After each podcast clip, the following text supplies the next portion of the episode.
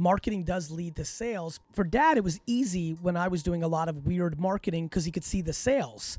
But when you're Pepsi and you're not actually selling it, gets a little harder. These CMOs are sitting in monster global businesses. Something you do in America might show up on YouTube and it sells it out in India. You can't just see it so easy. Remember, Pepsi, Evian, uh, Reebok. It's you have being to go to Albertsons. yeah, and- you're going to Albertsons, you're going to Costco. And by the way, Costco and Albertsons doesn't want to show the brands all the information because that's how they make money, right? So there's a lot going on here that I know a lot of people listening at home don't have views into. That's very interesting. This is the Gary Vee audio experience. Everybody, we're back. Super excited about this podcast, this uh, week long uh, Cannes 2023 Cannes Lions. Bunch of fun guests talking about a lot of different genres. I'm really excited about this next guest. Uh, we've run in similar circles for a long time, have a lot of admiration for her. Um, and uh, I think we're going to have a really fun discussion. So I'll let her introduce herself. Um, but I think a lot of you are going to get a ton of value out of Jenny, and we'll talk a little bit of video and marketing and the industry. And so this one is going to segue into a lot of good talk for marketers. I know a lot of you are aspiring to get into this industry, and I know a lot of you are CMOs, brand managers, and things of that nature. So excited for this. Jenny, how are you? I'm very well. Thank you. How are you, Gary? I'm well. Tell everybody who you are and what you do. Uh, I am Jenny Wall. I am CMO of uh, VideoAmp. I've only been in the job for about four months now. New. New, very new, but drinking from the fire hose for sure. Uh, I've spent the last 30 years on the brand side of the business, mostly entertainment. So this is a, a, a change for me. And uh, I hear I heard some advice recently that said, you know, in your 20s, uh, you're all about fear, and in your 30s, it's all about ego, and then in your 40s, you know, it's all you're starting to understand Figure both sides and figure it out. and in your 50s, it's all about joy. Um, and I think it's so odd that I find joy in ad tech, but I that's I definitely want to talk about my background, but also just as an a- aging marketer, as to what the n- last chapters and the next chapters are. In this Good for you. You know, it's funny. I don't know if you know this, Jenny, about my content, but like I'm really weird about the age thing. I, the world has done a nice job of putting up a lot of issues around gender and race, sexuality. and th- But I really do think ageism is a thing. Like the thought of even how you said that, like like, like when I think 50, I'm like half time. I know you're 47. I can I'm tell you 'cause you, 47. you, you say that a lot too. So and I, I do. I'm 53. Thank you. So so to me, I'm like shit. Like I want to die at my desk. I'm hoping, you know, the way modern health works. I'm like, you know, I'll be working at 92, 93. Like that's very real to me. The I got lucky that I grew up with technology, so it'll be very easy for me to like be virtual or in the metaverse. But I think your point is important, which is the industry currently for a lot of the CMOs that are listening. There, there's chapters to the game. First, let's t- tell everybody what VideoAmp is for the people that are listening, because I think that's an important context, and we'll bounce around a little bit. Yeah, and I, maybe I'll just tell you also. Well, we're a measurement platform and an optimization. recognize that a lot of people here may not know our lingo, so like really break it down because I think it'll be joyful for a lot of Okay, people. Okay, well, I'll tell you why I joined, and then that can I think be You can helpful. do any- yeah, do it any can way be want. helpful as to, to what it actually is. Okay.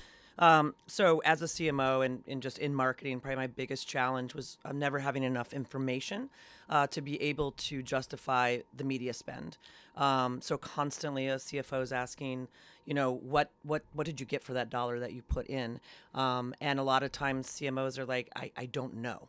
Um, and because you have an MMM model, which is a, a marketing mix model or media mix model, or you have an MTA, which is a multi touch a- a- attribution model, just trying to figure out if I ran a TV ad and I ran a display ad and then I ran, you know, a podcast ad uh, on Gary's show. like, did somebody actually buy ads. something? Um, and what I think the biggest problem as a marketer is a lot of people when they get to the C level as well are fearful for their job, and so it's out It's a nice job. fear. It's a nice job, but it's a scary job Yeah. because you're seen as a cost center. And one of my goals is always to sh- to prove that we're a revenue center. Which, which, for, to jump in for everyone's listening, like marketing does lead to sales, but understand for a lot of people at home, and my father's actually sitting in here. Uh, for dad, it was easy when I was doing a lot of weird marketing because he could see the sales.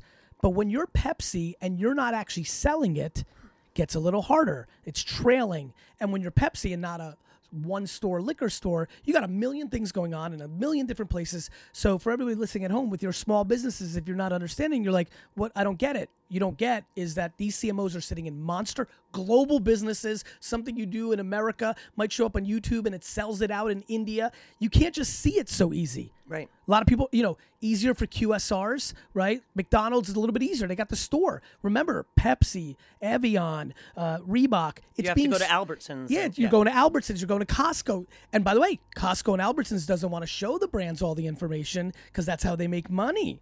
Yeah. Right? So there's a lot going on here that I know a lot of people listening at home don't have views into that's very interesting. So a lot of these reports had to be built to help people get Yeah, educated. And I can actually even talk about that one Please. once, but I'll, I'll, I'll get to further explaining what it is. So basically, that was my biggest uh, uh, complaint. Uh, was that number one is I didn't have the right tools, um, and my CFO was constantly like, "Oh, I'm going to take the money away then if you can't show me how it's done uh, or what it, what it's done for us." Um, and then the other thing is that our our industry has been built on a legacy. Nielsen as a legacy. Um, a currency, if you will, of how we value media. Justification. What? Justification. Yeah, and the it's- Nielsen it's- rating is this. Nielsen rating is this, and it's based on a forty thousand person panel of linear television, and uh, which it's is 2023, everyone. crazy to me. So basically, what we do is we are one a measurement company that we have a one-stop shop basically that you can use us for measurement for optimization, and basically we can ingest all of your tools to be able to say pretty closely like the identity of people like obviously we don't we, we're very privacy uh, complacent um, and but ingest a lot of data so you guys don't have to and also give you insights on how you should be spending your money and where you should move it and a it's outcome recommendation based and recommendation. yeah, and it's outcome based. Like for so for Pepsi and Albertsons, we worked with them to show how their media spend and Albertsons media spend increased foot traffic to outcomes to actually like a 25% jump in sales. So Yes. we're able to actually tie those and then so marketers can go back and say, "Hey, it worked. Give me more money. So let's waste less money. We don't want to cut dollars." take us behind the curtain. Yeah. because I think a lot of a, lot of brand managers and young marketers listen to this podcast, um, especially probably this episode specifically once they see the title. Two questions on what you just said because I love that. One, what do you? And this is a subjective call. You've been in the game and you have a lot of relationships. A percentage, a way to articulate what I'm asking you. How good or bad is the CMO CFO relationship across the Fortune 500s?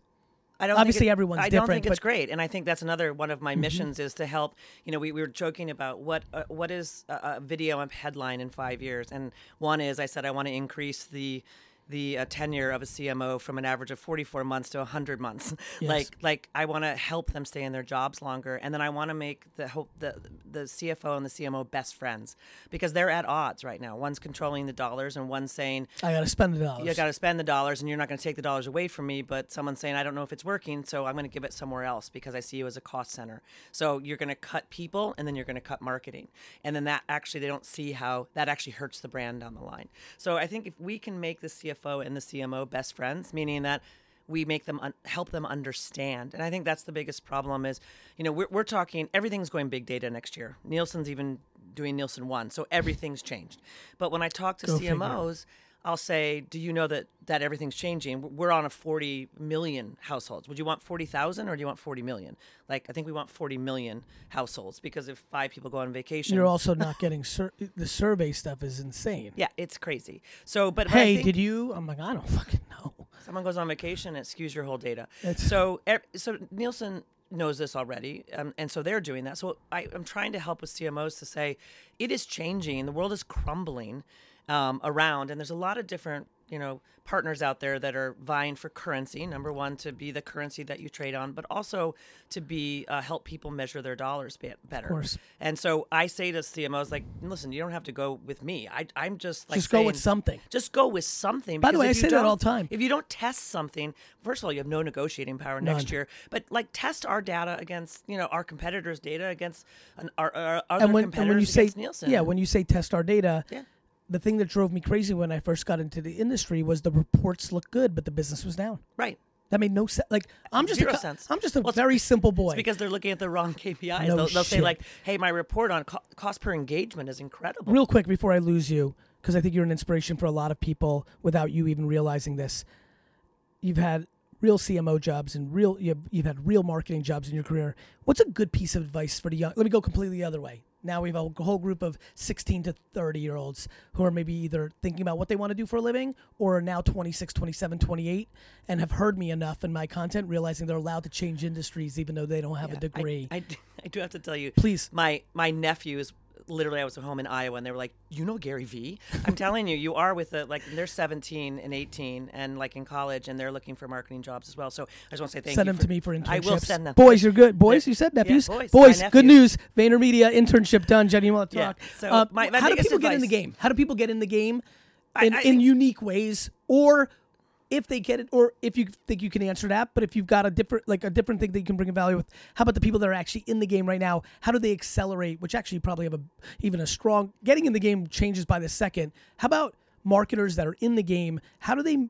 What do they need to do to actually start to elevate their career? and To like actually move up the ranks, which you've successfully done. You've they need it. to learn they need to understand what they don't know i know we sometimes say we don't know what we don't know and so for example when I went to Netflix, I thought I knew what I was doing in 2012. I was like, I've been marketing TV and film for 20 years. Yeah. And I get there and I'm like, oh shit, I It's have no game, idea what I'm doing. So data. So I think leaning into that, and then I just instead of running away, I grabbed every engineer and said, explain this to me.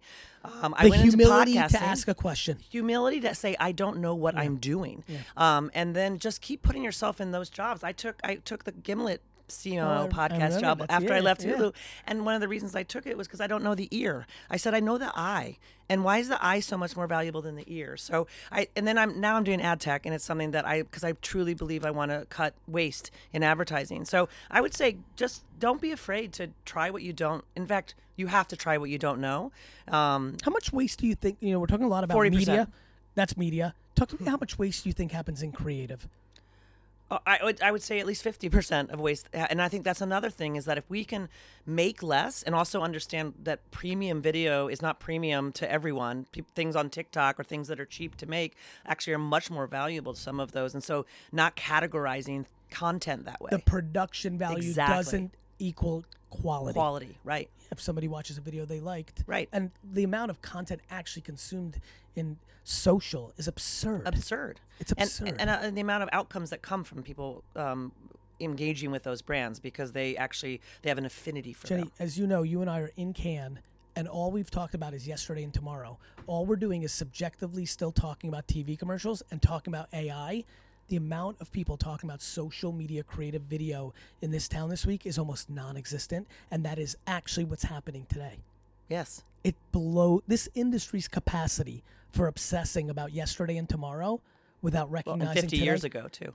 It's crazy. Yeah, and I talk even. Why you- does that happen? I don't know. You, it's a fear. I think you. It's Yeah, fear. it fear. It's easy. No one ever gets fired for like they say. No one ever gets fired, but I think actually they do get fired now. You and I, by the way, what, I'm going to let her fit. Like what Jenny was about to say was nobody gets fired for television, and my argument is everyone is getting fired for television because it's not driving the Right. results, and that's why CMOs are not staying in Exactly, their jobs long. because they think that's what somebody wants, and they're not going to get fired, and they're actually doing a disservice, and they're not also testing and learning. I would say Mm-hmm. another thing: take at least twenty percent of your budget and just try new things, try new things, try new things.